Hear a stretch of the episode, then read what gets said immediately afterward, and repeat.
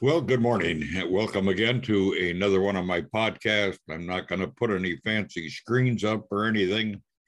I'm going to get right to the point, but uh, our title for our podcast today is Water and Fire. Uh, I'm not thinking about putting the fire out with water either. Uh, but just before I get going, I just want to tell you something that yesterday was a great day for me. It really was. Uh, I've been without hearing for some time, and uh, uh, I went up to Minneapolis and I was fitted for a hearing aid.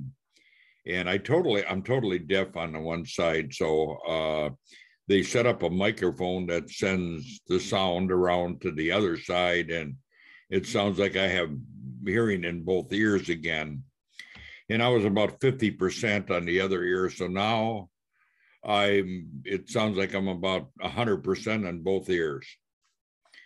And I just want to make a point because of this uh, is the fact that if you go for a long time without hearing, there's so many things that you miss. You know, like just the simple things like when you put the turn signal on on a car, it clicks, clicks, clicks. I never heard that uh, birds chirping, uh, singing. Uh, I miss all that. The wind blowing, uh, leaves rustling uh, in the trees, and and just little things like that that you never hear. Well, there's so many people in the world that do not hear the word of God, the Bible. So I'm going to share a couple things with you. First, I'm going to talk about water. And this is what happened in the book of Genesis. Then the Lord saw that the wickedness of man was great on the earth, and that every intention of his thoughts, of his hearts, were only evil continually. And the Lord regretted that he had made man on the earth, and it grieved him in his heart. So the Lord said, I will blot out man, who I have created from the face of the land. Man and animals and creeping things and birds of the air, for I am sorry that I have made them. But then the most important verse, I think, in the Bible, or we would not be here today. It says, But Noah found favor in the eyes of the Lord. Praise God. And uh, Noah uh, had found a grace, but others are finding that same grace uh, in the eyes of the Lord. Now I'm going to change books. I'm going to go over to the book of Second Peter. Now God had destroyed the whole world with water, except for one man and his family. And from Noah and his family, we're all here. But there's a time coming, and I believe it's really coming fast. And I want you to be aware of it. This is a warning. It says in uh, chapter three of Second Peter, starting with verse three, knowing this, first of all, that scoffers will come in the last days with scoffing, following their own sinful desires they will say, Where is the promise of his coming? For ever since the fathers fell asleep, all things are continuous and as they were from the beginning of creation. And this is not really true.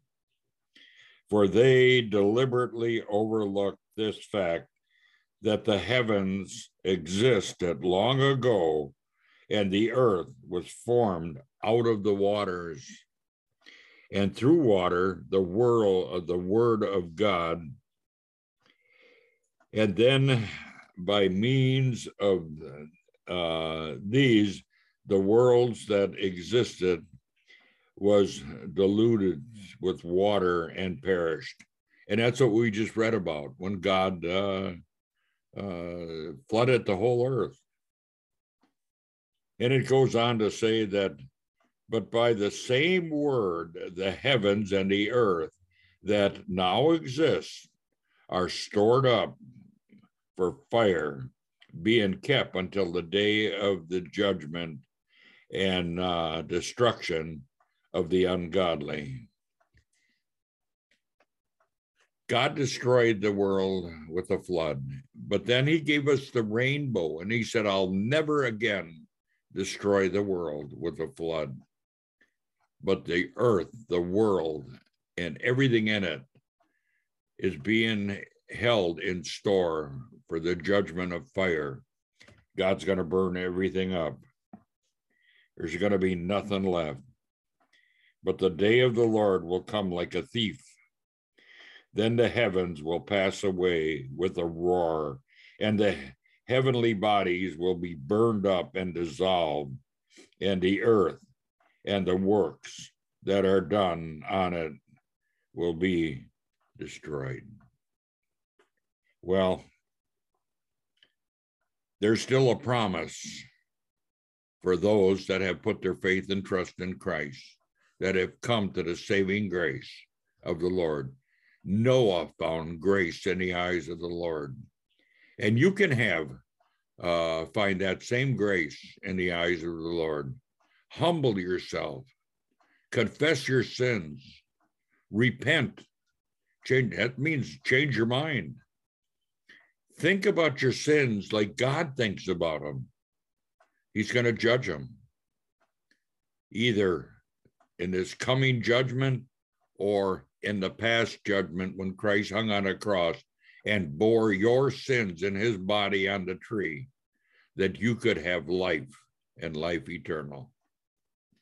Then you can say, but according to his promises, we are waiting for the new heavens and the new earth in which righteousness dwells. That's my message for you today. And uh, I hope you really take it seriously. If you don't know the Lord Jesus Christ, put your faith and trust in him. You can trust in his word.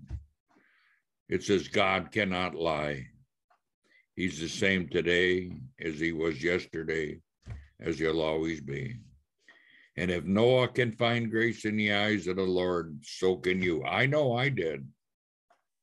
I put my faith and trust in Christ, and I know that I have life eternal. I got a great future, and you can too. And you don't have to fear the judgment of God because it was all poured out on his son at Calvary. With that said, I'm going to end my podcast. Have a great day. Lord bless.